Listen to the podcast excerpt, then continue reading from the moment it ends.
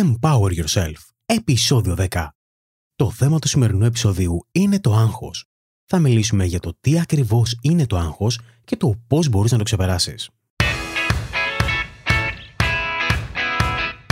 Καλώς ορίσατε στο Empower Yourself Podcast, το podcast που κάθε εβδομάδα παρουσιάζει τις καλύτερες συμβουλές και τεχνικές για την προσωπική ανάπτυξη, την αυτοβελτίωση και την αύξηση της παραγωγικότητας.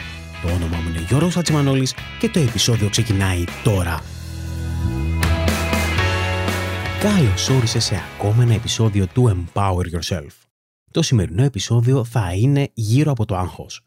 Το συγκεκριμένο θέμα είναι ένα από τα πλέον δημοφιλή με βάση τα email και τις ερωτήσεις που λαμβάνω.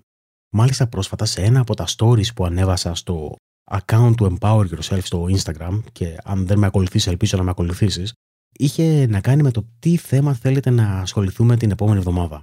Η συντριπτική πλειοψηφία των ε, απαντήσεων αφορούσαν το θέμα του άγχους και το πώς μπορείς να ξεπεράσεις το άγχος. Έτσι λοιπόν δεν μπορώ να χαλάσω χατήρι κανέναν ε, από όσους πήραν μέρος και θα ασχοληθώ με αυτό το θέμα. Τώρα λοιπόν για να ξεκινήσουμε θέλω να πω ότι το κομμάτι του άγχους είναι πάρα πολύ σημαντικό και είναι κάτι το οποίο το αντιμετωπίζουμε όλοι στην καθημερινότητά μας. Νομίζω δεν υπάρχει άνθρωπος ο οποίος να μην αντιμετωπίζει άγχος. Σήμερα λοιπόν θα μιλήσουμε για το πώς μπορούμε να ξεπεράσουμε το άγχος. Και όταν λέω να ξεπεράσουμε, θέλω να μην με παρεξηγήσεις, γιατί αυτό δεν σημαίνει ότι θα το αντιμετωπίσουμε και από εκείνη τη στιγμή και έπειτα δεν θα ξαναέχουμε ποτέ στη ζωή μας άγχος. Για την ακρίβεια αυτό δεν γίνεται κιόλας, γιατί το άγχος είναι κομμάτι της ανθρώπινης ύπαρξης. Είναι ένα από τα πράγματα που πραγματικά μας έχει βοηθήσει να είμαστε εδώ πέρα σήμερα. Δηλαδή, έχει βοηθήσει τον άνθρωπο να εξελιχθεί. Και πραγματικά πιστεύω ότι τον έχει βοηθήσει σε πολύ μεγάλο βαθμό, όσο περίεργο και να ακούγεται αυτό. Ο λόγος που λέω ότι έχουμε βοηθηθεί πάρα πολύ στην εξέλιξή μας ως άνθρωποι είναι γιατί το άγχος αυτό που κάνει είναι όταν ε, προκαλείται μέσα μας να μας ε, δίνει τη δυνατότητα να έχουμε αυξημένο χρόνο αντίδρασης ε, και να είμαστε σε εγρήγορση. Έτσι λοιπόν πριν πολλά πολλά πολλά χρόνια αυτό μας βοηθούσε στο να μένουμε ζωντανοί. Δηλαδή όταν ε, πλησιάζαμε κάτι το οποίο μπορεί να υπήρχε κίνδυνος για τη σωματική μας ακαιρεότητα όλο αυτό το κομμάτι του άγχους μας βοηθούσε να ανταπεξέλθουμε και να μπορέσουμε να αποφύγουμε κάποιο κίνδυνο. Βλέπεις λοιπόν ότι είναι απόλυτα φυσιολογικό το να νιώθουμε άγχος. Έτσι, αν για οποιοδήποτε λόγο νιώθεις ε, άγχος ή νιώθεις ε, συνέχεια άγχος, δεν πάει να πει ότι κάτι δεν πάει καλά με εσένα το άγχος είναι ένα συνέστημα το οποίο είναι κομμάτι της ανθρώπινης ύπαρξής μας και νομίζω ότι θα υπάρχει και για όσο υπάρχουν και οι άνθρωποι. Τώρα, η διαφορά είναι ότι το να νιώθεις άγχος όταν απειλείσαι από άγρια θηρία είναι τελείως διαφορετικά με το να νιώθεις συνέχεια άγχος όντας μέσα στο σπίτι σου. Νομίζω ότι πλέον δεν έχουμε άγχος γιατί κάποιος θα μας επιτεθεί και θα χάσουμε τη ζωή μας ή υπάρχει κίνδυνος για τη ζωή μας το άγχος από μόνο του είναι σχετικά αυλαβές. Εκτός και αν πρόκειται για ένα χρόνιο άγχος το οποίο είναι τελείως διαφορετικό. Και θα εξηγήσουμε λίγο για το τι συμβαίνει στο σώμα μας ε, όταν ε, αγχωνόμαστε και γιατί μπορεί να μας δημιουργήσει πρόβλημα. Όμως αυτό που πραγματικά δημιουργεί πρόβλημα είναι η αντίδρασή μας και η αντίστασή μας στο άγχος. Αυτά δημιουργούν πρόβλημα. Και πραγματικά νομίζω ότι μπορείς να πεις ότι αυτό είναι απλά σημασιολογία Όμως θέλω να το σκεφτείς λίγο και θα καταλάβεις ότι δεν είναι έτσι. Και ο λόγος που το λέω είναι γιατί το άγχος, όπως είπαμε, είναι κομμάτι της ανθρώπινης ύπαρξής μας. Δεν υπάρχει τρόπος να το εξαλείψουμε. Αυτό που πραγματικά δημιουργεί τα προβλήματα είναι ο τρόπος που αντιμετωπίζουμε το άγχος και το πώς αντιστεκόμαστε στο άγχος. Το άγχος λοιπόν από μόνο του είναι μια δόνηση την οποία νιώθουμε στο σώμα μας, όπως και όλα τα συναισθήματα.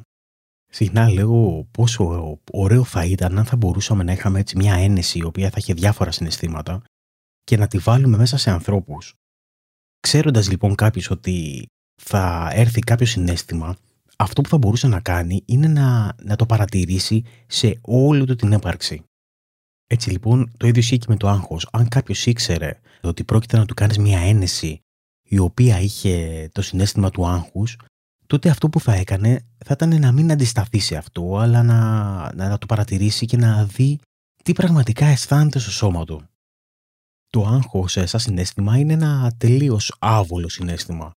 Και ο λόγος είναι ότι μας δημιουργεί μια κατάσταση να πολεμήσουμε ή να τραπούμε σε φυγή. Και υπάρχει βιολογική εξήγηση γι' αυτό. Τι Τι γίνεται λοιπόν στο σώμα μας ε, όταν απειλούμαστε; Το νευρικό μας σύστημα ανταποκρίνεται απελευθερώνοντας μια πληθώρα ορμονών στρες. Κάποιες από αυτές είναι η αδρεναλίνη και η κορτιζόλη. Εκείνη τη στιγμή λοιπόν αυτές οι ορμόνες δίνουν στο σώμα την ενέργεια που χρειάζεται για να κάνει μια άμεση δράση. Η καρδιά μας ξεκινάει να χτυπάει πιο γρήγορα, οι μύσε σφίγγονται, η αρτηριακή πίεση αυξάνεται, επίσης ε, η αναπνοή επιταχύνεται και γενικότερα όλες οι αισθήσεις γίνονται πιο έντονες. Αυτές λοιπόν οι φυσικές αλλαγές μας δίνουν ε, δύναμη και αντοχή και επίσης ε, μας βοηθούν να εστιάζουμε καλύτερα προετοιμάζοντάς μας ε, γενικότερα για να είμαστε σε μια κατάσταση να πολεμήσουμε ή να φύγουμε από τον κίνδυνο. Και για να το δούμε και σαν παράδειγμα, ας πούμε ότι πας μια πρωινή βόλτα. Εκείνη τη στιγμή λοιπόν ακούς ένα πολύ μεγάλο σκύλο να σου γαυγίζει. Τι γίνεται, ο υποθάλαμος, ο οποίος είναι μια πολύ μικρή περιοχή στη βάση του εγκεφάλου μας, θέτει σε λειτουργία ένα σύστημα συναγερμού στο σώμα σου. Τώρα, μέσω ενός συνδυασμού νευρικών και ορμονικών σημάτων, αυτό το σύστημα προτρέπει τα επινεφρίδια, στα οποία βρίσκονται ακριβώς ε, πάνω από τα νεφρά σου, να απελευθερώσουν το κοκτέιλ ορμονών που είπαμε, το οποίο έχει αδρεναλίνη και κορτιζόλη. Η αδρεναλίνη είναι αυτή που αυξάνει τον καρδιακό σου ρυθμό, ε, αυξάνει την αρτηριακή σου πίεση και γενικότερα ενισχύει την παροχή ενέργειας. Η κορτιζόλη, από την άλλη, η οποία είναι και η κύρια ορμόνη στρες, αυξάνει τα σάκχαρα στην κυκλοφορία του αίματος και για την ακρίβεια τη γλυκόζη, ενισχύει τη χρήση της γλυκόζης από τον εγκέφαλο και αυξάνει τη διαθεσιμότητα των διαφόρων ουσιών που επισκευάζουν τους ιστού. Όμως ε, η κορτιζόλη έχει και ένα άλλο χαρακτηριστικό. Ποιο είναι αυτό; Περιορίζει τις λειτουργίες που δεν είναι απαραίτητες σε μια κατάσταση η οποία πρέπει να πολεμήσεις ή να φύγεις. Και ποιες είναι αυτές; Καταρχάς, μπλοκάρει το ανασωπητικό σύστημα εκείνη τη στιγμή. Δεύτερον, σταματάει το πεπτικό σύστημα. Επίσης, το αναπαραγωγικό σύστημα και όλες τις διαδικασίες ανάπτυξης. Αυτό λοιπόν το σύνθετο φυσικό σύστημα συναγερμού επικοινωνεί επίσης με τις περιοχές του εγκεφάλου που ελέγχουν τη διάθεση, τα κίνητρα και το φόβο. Αυτός είναι και ο λόγος που λένε ότι το στρες, το χρόνιο στρες, μπορεί να σου δημιουργήσει ένα κάρο προβλήματα υγείας. Ο λόγος είναι λοιπόν ότι κάθε φορά που έχεις μια κρίση άγχους, το ανασωπητικό σύστημα σταματά να λειτουργεί. Τώρα, αν έχεις πολύ συχνά κρίση άγχους, σκέψου ότι το ανασωπητικό σύστημα είναι συνέχεια μπλοκαρισμένο. Έτσι λοιπόν, ο οργανισμός σου είναι συνέχεια προστάτευτος από διάφορους κινδύνους. Πάμε όμως να γυρίσουμε λίγο πίσω στο κομμάτι του άγχους. Είδαμε όλα αυτά και βλέπουμε ότι ο οργανισμός έχει το άγχος γιατί μας βοηθάει να είμαστε σε μια κατάσταση η οποία κινδυνεύει η ζωή μας. Μας βοηθάει στο να μπορούμε να πολεμήσουμε για τη ζωή μας. Το πρόβλημα είναι ότι στη σημερινή εποχή ο περισσότερος κόσμος δεν αντιμετωπίζει ένα κίνδυνο κατά της ζωής του κάθεται και αγχώνεται πάρα πολύ για το πώς θα μιλήσει στο αφεντικό του, για τους βαθμούς που θα φέρει το παιδί του στο σπίτι ή για το αν ε, πήρε κάποια κιλά. Όμως ε, στην πραγματικότητα δεν έχει σημασία αν αγχωνόμαστε για παράδειγμα για το πώς θα μιλήσουμε στο αφεντικό μας ή για το αν κάποιος ε, προσπαθεί να μας επιτεθεί. Το αποτέλεσμα, αυτό που συμβαίνει στο σώμα μας είναι ακριβώς το ίδιο. Έτσι λοιπόν μπαίνουμε σε μια διαδικασία είτε να τραπούμε σε φυγή είτε να πολεμήσουμε και προσπαθούμε να αντισταθούμε σε όλο αυτό το συνέστημα. Στην πραγματικότητα όμως, αυτό που πρέπει να κάνουμε, αυτό που πραγματικά πρέπει να κάνουμε σε αυτή την κατάσταση είναι ακριβώς το αντίθετο. Έτσι λοιπόν, κάθε φορά που αγχωνόμαστε, θα πρέπει να ηρεμήσουμε, θα πρέπει να χαλαρώσουμε και θα πρέπει να, να νιώσουμε τις αναπνοές μας. Όσο δύσκολο και αν είναι αυτό, γιατί ξέρω ότι το άγχος πραγματικά είναι ένα πάρα πολύ άβολο συνέστημα. Όμως γίνεται; Κάθε φορά που νιώθουμε άγχος, αυτό που γίνεται είναι ότι αυξάνουμε την ένταση και οπότε αυξάνουμε το άγχος. Μπαίνουμε λοιπόν σε αυτή τη διαδικασία το να πολεμήσουμε, είναι να τραπούμε σε φυγή, αντιστεκόμαστε σε, στο όλο συναίσθημα και πραγματικά όλο αυτό είναι ένας φαύλος κύκλος το οποίο δημιουργεί περισσότερο άγχος. Θέλω να σκεφτείς ότι κάθε φορά που αρχίζεις να ανησυχείς για το γεγονός ότι αισθάνεσαι άγχος, είναι σαν να ρίχνεις λάδι στη φωτιά. Οπότε είπαμε ότι η λύση είναι να κάνουμε το εντελώς αντίθετο. Και εδώ πέρα λοιπόν νομίζω ότι είναι σαν να σε ακούω να σκέφτεσαι ότι οκ, θέλω λοιπόν να σταματήσω να αγχώνομαι, θέλω να σταματήσω να αυξάνω την ένταση, να σταματήσω να ρίχνω λάδι στη φωτιά και γενικότερα να αυξάνω την αδρεναλίνη η οποία θα με οδηγήσει σε μια κατάσταση να, να πολεμήσω. Πώς όμως θα μπορέσω να το καταφέρω; Πάμε λοιπόν να δούμε πώς θα το κάνεις αυτό. Το πρώτο βήμα και το οποίο είναι πάρα πολύ σημαντικό είναι να αναγνωρίσεις το άγχος και να το ονομάσεις. Πραγματικά είναι πάρα πολύ δυνατό και πάρα πολύ σημαντικό όλο αυτό το κομμάτι. Υπάρχουν λοιπόν δύο διαφορετικοί τύποι άγχους. Υπάρχει το άγχος το οποίο προκαλείται από μια κατάσταση η οποία πραγματικά μπορεί να φέρει τη ζωή μας σε κίνδυνο, δηλαδή σε μια κατάσταση επιβίωσης. Και υπάρχει και το άγχος το οποίο είναι τελείως ασαφές. Την επόμενη λοιπόν φορά που θα νιώσεις άγχος θα πεις «Α, αυτή τη φορά νιώθω άγχος ε, επιβίωσης» ή «Αυτή τη φορά νιώθω άγχος το οποίο είναι ασαφές». Η διαδικασία να το ονομάσεις και γενικότερα να αποστασιοποιηθείς από το κομμάτι του άγχους, να το αναγνωρίσεις όλο αυτό, είναι το πρώτο βήμα. Μόλις το αναγνωρίσεις, μόλις καταλάβεις ότι έχεις αγχωθεί, υπάρχουν τέσσερις διαφορετικές επιλογές σε αυτό το σημείο. Η πρώτη επιλογή είναι να αντισταθείς ή να το πολεμήσεις. Και αυτό είναι το οποίο κάνουν οι περισσότεροι. Αντιστεκόμαστε στο συνέστημα, προσπαθούμε να το κρατήσουμε μακριά, προσπαθούμε να το πολεμήσουμε.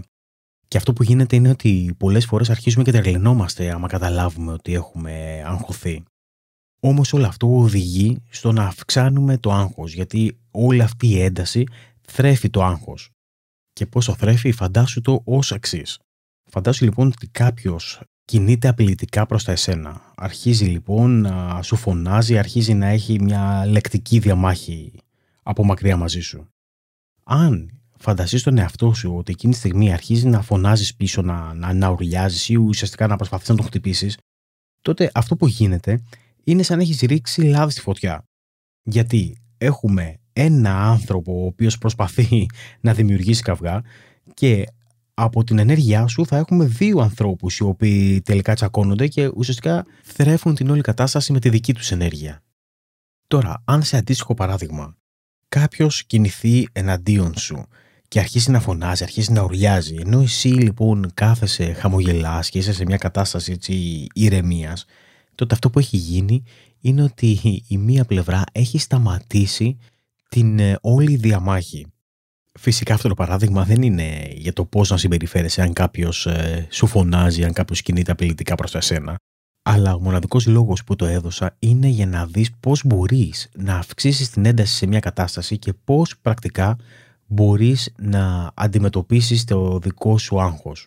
Αν δεις λοιπόν το άγχος ως κάτι το οποίο έρχεται προς τα εσένα και εσύ θέλεις να το αντιμετωπίσεις, τότε αυτό που γίνεται είναι ότι θα μπεις σε μία διαμάχη με τον εαυτό σου. Ωραία. Αυτή ήταν η πρώτη μας επιλογή. Η δεύτερη επιλογή που έχεις είναι να αντιδράσεις σε αυτό. Η πρώτη ήταν να αντισταθείς να το πολεμήσεις, η δεύτερη είναι να αντιδράσεις. Αυτό πολλοί από εμάς το κάνουν σωστά. Όταν λοιπόν ξεκινάνε να αγχώνονται, αρχίζουν λοιπόν να τρέχουν γύρω-γύρω, αρχίζουν να φωνάζουν στους ανθρώπους, αρχίζουν να κάνουν πράγματα ή προσπαθούν να τελειώσουν πράγματα, Μερικοί προσπαθούν να μείνουν εξύπνοι πολύ αργά και άλλα τέτοια. Αυτό λοιπόν που βλέπεις είναι ότι υπάρχουν άνθρωποι οι οποίοι τρέχουν πανικόβλητοι γύρω-γύρω, οι οποίοι είναι σε κατάσταση ενός είδου πολέμου και τους βλέπεις να είναι πάρα πάρα πολύ αγχωμένοι με όλο αυτό. Όμως όλο αυτό οδηγεί στο να ρίχνουμε επιπλέον λάδι στη φωτιά του άγχους και να οδηγεί στο να αγχωνόμαστε ακόμα περισσότερο. Η τρίτη επιλογή είναι να προσπαθήσουμε να το αποφύγουμε. Αυτή είναι και η αγαπημένη επιλογή όλων των πελατών μου οι οποίοι προσπαθούν να χάσουν βάρος. Τι γίνεται λοιπόν, η πρώτη επιλογή είναι να αντιστοκόμαστε. Η δεύτερη επιλογή είναι να αντιδράσουμε και η τρίτη επιλογή είναι να το αποφεύγουμε. Τώρα να το αποφεύγουμε σημαίνει ότι προσποιούμαστε ότι το όλο άγχος δεν είναι εκεί. Και αυτό που κάνουμε είναι ότι το ρίχνουμε σε άλλα πράγματα. Δηλαδή για παράδειγμα ότι Α, ξέρεις, ε, αυτή τη στιγμή δεν αισθάνομαι αγχωμένος, αλλά τρώω. Ή πίνω περισσότερο αλκοόλ, ή δουλεύω πολύ περισσότερο. Οπότε καμουφλάρουμε το άγχος μας προσποιούμενοι ότι δεν είναι εκεί. Όμως αυτό πραγματικά είναι πολύ πολύ επικίνδυνο. Και προσωπικά μπορώ να πω ότι στο παρελθόν είχα, έχω βρεθεί να τρώω περισσότερο λόγω άγχους. Για την ακρίβεια προσπαθούσα να αποφύγω το άγχος τρώγοντας περισσότερο. Και όλο αυτό λοιπόν οδηγεί σε ένα φαύλο κύκλο και σε μια έτσι στρεβλή πραγματικότητα γιατί στο τέλος φτάνεις να πεις ότι «Α, είμαι αγχωμένος επειδή έχω περισσότερα κιλά». Όμως στην ουσία τα περισσότερα κιλά τα έχεις δημιουργήσει μόνος σου επειδή προσπαθείς να αποφύγεις το άγχος. Και μπορώ να πω ότι πραγματικά μερικές φορές όλο αυτό δούλευε. Γιατί το να κάτσεις, για παράδειγμα, και να φας έτσι μια σακούλα από Doritos ή να φας ε, ένα παγωτό, ε, όντως σε βοηθάει προσωρινά να, να φύγει το άγχος, γιατί αυτό που γίνεται είναι ότι σε αποσπάει. Όμως με το που τελειώσουν ε, τα Doritos ή με το που τελειώσει το παγωτό, επιστρέφει στην πραγματικότητα και το άγχος δεν έχει φύγει, είναι ακόμα εκεί. Και κάπου εδώ λοιπόν φτάνουμε στην τέταρτη επιλογή, η οποία είναι και αυτή που θέλω πραγματικά να σε ενθαρρύνω να τη δοκιμάσεις. Αυτή δεν είναι άλλη από το να το αποδεχθείς ενεργά. Και τώρα χρησιμοποιώ τη λέξη ενεργά γιατί πραγματικά πιστεύω ότι είναι πολύ σημαντικό να, να δεις ότι η αποδοχή δεν είναι το ίδιο με το να τα παρατάς. Η αποδοχή για την ακρίβεια είναι το εντελώς αντίθετο γιατί με το που αποδεχθείς κάτι τότε πρακτικά εσύ είσαι ο κυρίαρχος αυτού του πράγματος και τότε έχεις όλη τη δύναμη για να μπορέσεις να το αλλάξεις. Όμως από την άλλη το να αποδεχθείς ενεργά σημαίνει ότι πρέπει να εργαστείς γι' αυτό. Δεν είναι κάτι το οποίο γίνεται παθητικά. Απαιτεί από εσένα ότι είσαι πρόθυμος να παρακολουθήσεις έτσι ήσυχα και να παρατηρήσεις το άγχος. Θέλω να σου πω ότι το όλο κομμάτι της παρατήρησης είναι κάτι το οποίο υπάρχει και στη φυσική. Έχουν γίνει ένα κάρο μελέτες και όλο αυτό το κομμάτι λέγεται The Observer Effect και λέει ότι απλά και μόνο η πράξη της παρατήρησης ενός φαινομένου ότι αυτή από μόνη της αλλάζει το φαινόμενο. Είναι λοιπόν πραγματικά φοβερό ότι απλά και μόνο παρατηρώντας κάτι μπορούμε να αλλάξουμε αυτό που παρατηρούμε. Τώρα μπορεί να ακούγεται παλαβό αυτό, αλλά θα βάλω κάποια links στα σημειώσεις του επεισοδίου, το οποίο θα το βρεις στο Empower Yourself ε, κάθετος 10, έτσι απλά για να, να δεις κι εσύ ότι όλο αυτό βασίζεται σε πραγματική φυσική. Και πώς κολλάει όλο αυτό λοιπόν με το κομμάτι του άγχους. Θέλω να πω ότι απλά και μόνο παρατηρώντας ε, το άγχος μας δίνει έτσι μια στιγμή ανακούφισης και μια στιγμή διαφορετικής προοπτικής για το όλο, για το όλο θέμα. Τώρα θέλω να σκεφτείς με αυτόν τον τρόπο. Αν σου επιτρέψω να κάνεις κάτι, σκέψου τη λέξη σου επιτρέψω να κάνεις κάτι. Αμέσως λοιπόν μου δίνει εμένα μια εξουσία πάνω από αυτό το κάτι. Είμαι εγώ λοιπόν αυτός που έχω τη δύναμη και επιτρέπω σε κάποιον να κάνει κάτι. Το ίδιο ισχύει και για τα συναισθήματά μας. Αν λοιπόν νιώθω άγχος και επιτρέψω στον εαυτό μου να νιώσω το άγχος, αμέσως έχω την αίσθηση της ε, εξουσίας και την αίσθηση του ελέγχου ότι κάτι είναι κάτω από το δικό μου έλεγχο γιατί εγώ πραγματικά αφήνω τον εαυτό μου, δίνω τη δυνατότητα στον εαυτό μου και επιτρέπω στον εαυτό μου να νιώσει το άγχος. Φυσικά αυτό δεν διώχνει το άγχος μακριά. Για την ακρίβεια κάνει το αντίθετο, γιατί αυτό που κάνω είναι επιτρέπω στο άγχος να έρθει. Όμως επιτρέποντάς το να έρθει, αυτό που έρχεται μαζί του είναι και η αίσθηση του ελέγχου. Την επόμενη φορά λοιπόν που θα νιώσεις άγχος, αντί να αντισταθείς, αντί να αντιδράσεις, αντί να προσπαθήσεις ε, να κρυφτείς από αυτό, Ανταυτού άφησε τον εαυτό σου και δώσ' του την εξουσία να νιώσεις το άγχος. Θα αφήσω ότι εσύ θα έχεις τον έλεγχο όλου αυτού του συναισθήματος.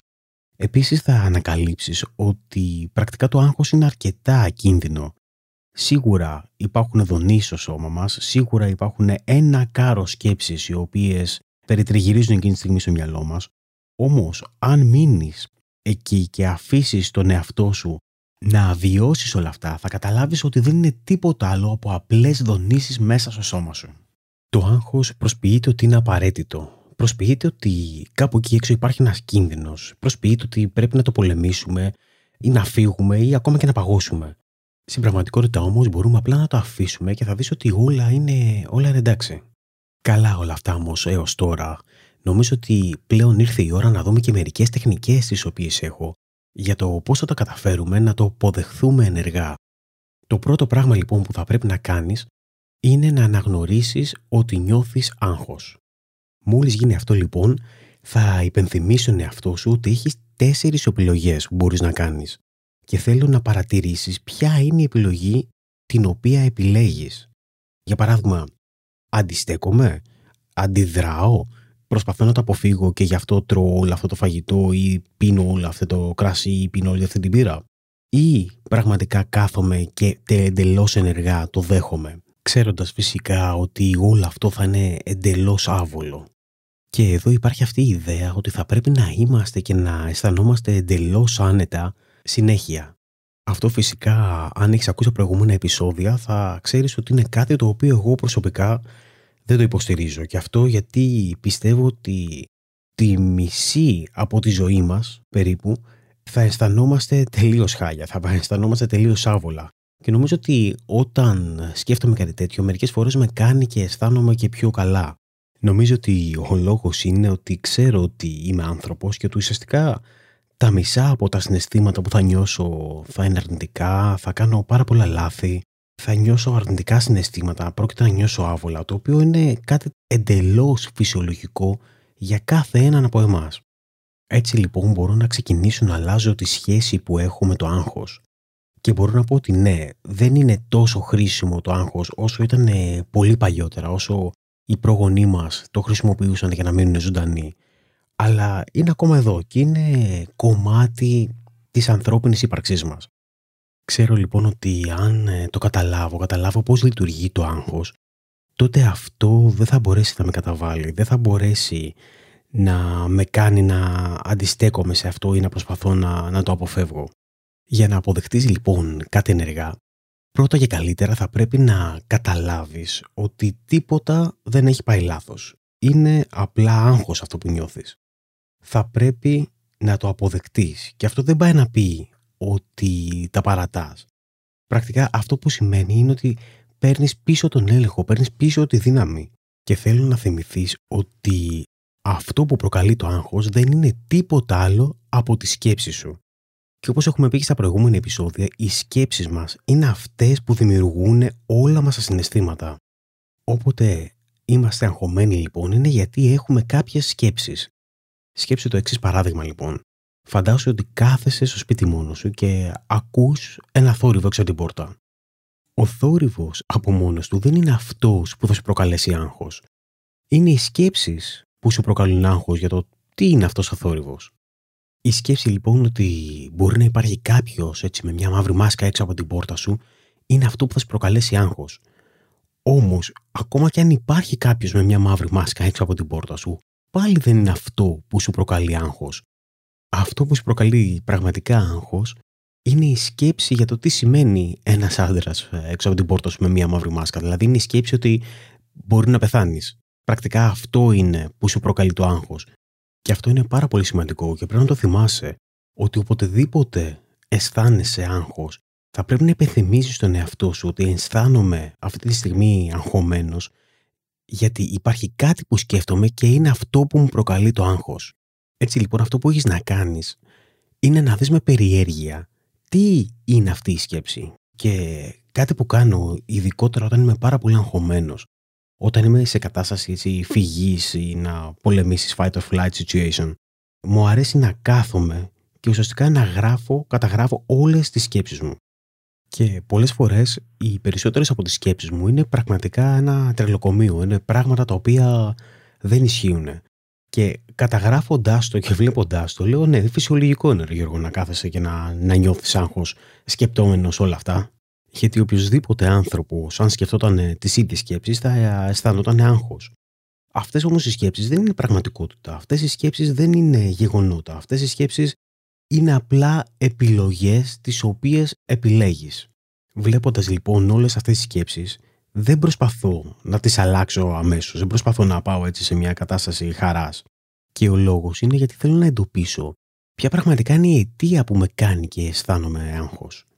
Και το να εντοπίσεις την αιτία που αισθάνεσαι κάτι είναι πραγματικά πάρα πάρα πολύ σημαντικό γιατί μπορεί να σε βοηθήσει να ανακουφίσεις οποιοδήποτε συνέστημα σου προκαλεί αυτή η αιτία. Οπότε, όπως είπαμε, το πρώτο βήμα είναι να βγάλω όλες τις σκέψεις που έχω στο μυαλό μου και να τις καταγράψω σε ένα κομμάτι χαρτί. Στη συνέχεια, υπενθυμίζω στον εαυτό μου ότι ο λόγος που είμαι αγχωμένος είναι γιατί έχω όλες αυτές τις σκέψεις στο μυαλό μου. Το επόμενο πράγμα που θέλω να κάνεις είναι να περιγράψεις τι ακριβώς είναι το άγχος για εσένα. Σκέψου λοιπόν την εξής εικόνα. Σκέψου ότι συναντάς ένα εξωγήινο, ένα έτσι πολύ υλικό εξωγήινο, έχει ένα περίεργο τρομερό εξωγήινο, ο οποίος έχει έρθει από ένα πάρα πολύ μακρινό πλανήτη, τον οποίο δεν καταλαβαίνουμε. Σκέψου λοιπόν ότι αυτός ο εξωγήινος δεν μπορεί να νιώσει οποιοδήποτε συνέστημα. Δεν καταλαβαίνει οποιοδήποτε συνέστημα γιατί δεν μπορεί να το βιώσει. Θέλω λοιπόν να προσπαθήσεις να του εξηγήσεις τι ακριβώς είναι το άγχος για εσένα. Δεν θέλω όμως να του πεις ότι α, ξέρεις, είναι κάτι πάρα πολύ φρικτό. Αυτό δεν το, δεν το καταλαβαίνει. Θέλω να προσπαθήσεις να εξηγήσεις τι είναι αυτό που αισθάνεσαι στο σώμα σου, τι ακριβώς είναι αυτό που αισθάνεσαι μέσα σου, τις δονήσεις που αισθάνεσαι, πώς είναι αυτό που αισθάνεσαι. Όσο πιο συγκεκριμένος μπορεί να γίνεις, τόσο καλύτερα. Ε, τι αισθάνεσαι για παράδειγμα από τα πόδια σου, τι αισθάνεσαι στο σώμα σου, τι αισθάνεσαι στους ώμους σου; Γίνε όσο πιο συγκεκριμένος μπορείς και μάλιστα αν μπορείς κατέγραψε το σε ένα χαρτί όλο αυτό και στη συνέχεια διάβασε το τι έχεις γράψει. Ο λόγος είναι γιατί αυτό που έχω καταλάβει και για μένα είναι ότι προσπαθούμε ουσιαστικά να ξεπεράσουμε το άγχος, προσπαθούμε να μην είμαστε ποτέ αγχωμένοι, αλλά θα δεις ότι πολλές φορές το μοναδικό πράγμα είναι ότι είναι μια, μια αίσθηση στο σώμα μας, μια δόνηση στο σώμα μας και τίποτα παραπάνω. Τώρα, το επόμενο πράγμα που μου αρέσει να κάνω είναι αυτό που ονομάζω σαν να παίζω με το άγχος. Τι σημαίνει αυτό; Πρακτικά αυτό που κάνω είναι ότι έχω ένα χρονικό διάστημα μέσα στην ημέρα, περίπου 10 λεπτά, στο οποίο μπορώ να αφήσω τον εαυτό μου να νιώσει και να βιώσει πραγματικά το άγχος σε όλη την ένταση. Για την ακρίβεια, όχι μόνο αυτό. Θέλω να αυξήσω την ένταση που βιώνω το άγχος. Και ακούγεται περίεργο όλο αυτό, γιατί λες ότι εδώ προσπαθούμε να αποφύγουμε το άγχος. Ε, αντί για αυτό θα, θα αυξήσουμε την ένταση.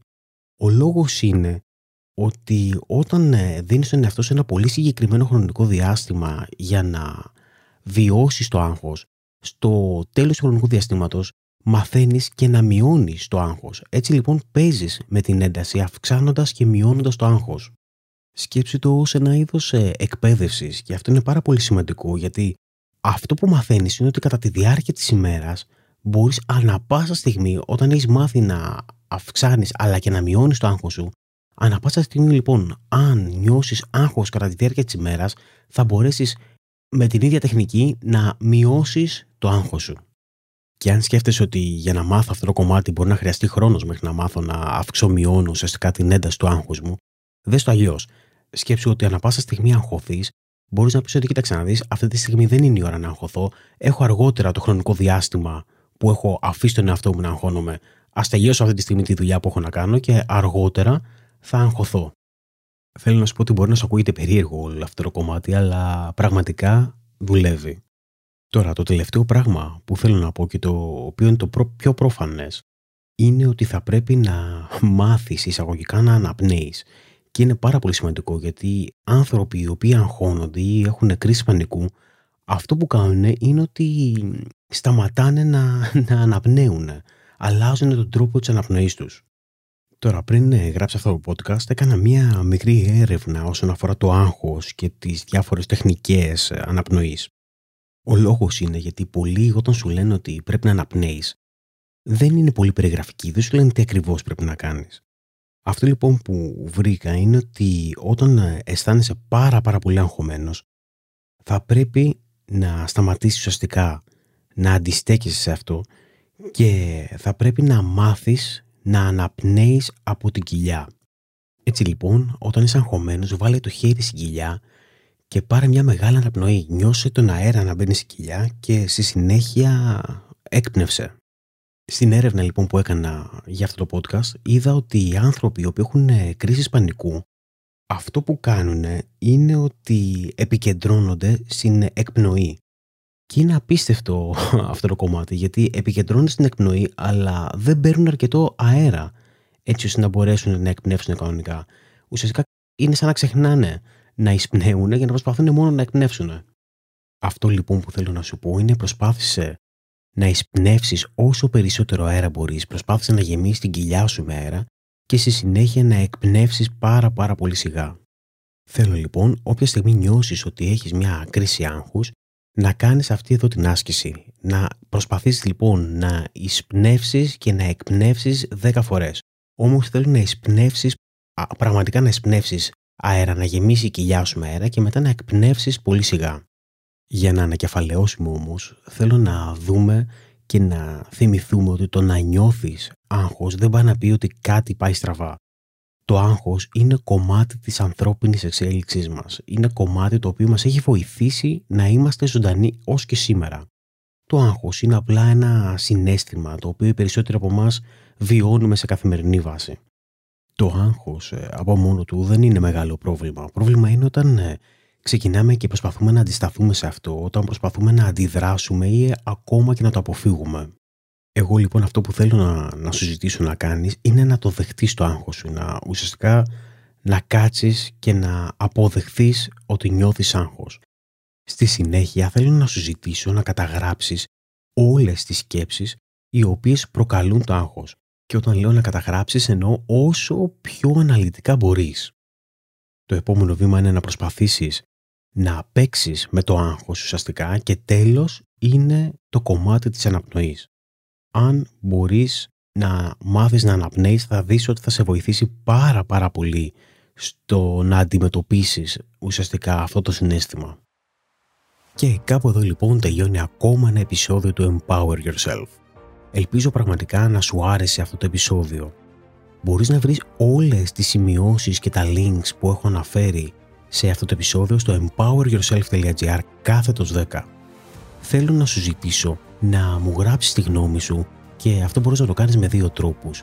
Ο ένας είναι να μπεις στη σελίδα του επεισοδίου στο site του empoweryourself.gr το οποίο μπορείς και να το βρεις στο empoweryourself.gr κάθετος 10 και να μου γράψεις εκεί όλα τα σχόλιά σου και να μου γράψεις επίσης αν υπάρχει κάτι που σε αγχώνει τόσο πολύ και πώς μπορείς να το αντιμετωπίσεις ή να μπει στην ομάδα του Empower Yourself στο Facebook, την οποία μπορείς να το βρεις στο empoweryourself.gr κάθετος group. Τώρα, ο καλύτερος τρόπος για να υποστηρίξεις ε, αυτό το podcast είναι να το μοιραστείς με τους φίλους σου. Θέλω πραγματικά να μπορέσω να βοηθήσω όσο περισσότερους ανθρώπους μπορώ. Αν λοιπόν σου άρεσε το επεισόδιο αυτό και βρήκες ε, έστω και κάποια αξία σε αυτά που ανέφερα, τότε θα ήταν μεγάλη μου χαρά να το μοιραστείς μαζί με τους φίλους σου θέλω να σου πω ότι είμαι στη διάθεσή σου και μπορείς να μου στείλεις οποιοδήποτε μήνυμά σου, οποιοδήποτε προβληματισμό σου. Όμως θέλω και μια μικρή υπομονή γιατί πραγματικά έχω λάβει πάρα πολλά μηνύματα και έτσι ο χρόνος απάντησής μου η αλήθεια είναι ότι έχει μεγαλώσει λίγο μιας και δεν προλαβαίνω να απαντήσω έτσι όπως θα ήθελα πρακτικά σε όλα τα μηνύματα που λαμβάνω. Μπορεί να πάρει λοιπόν λίγο περισσότερο χρόνο αλλά να ξέρεις ότι θα σου απαντήσω θέλω να σε ευχαριστήσω πραγματικά για μία ακόμα φορά για το χρόνο που αφιέρωσες για να ακούσεις αυτό εδώ το επεισόδιο. Είμαι ο Γιώργος Χατζημανόλης και μέχρι την επόμενη εβδομάδα σου εύχομαι να είσαι και να περνάς υπέροχα.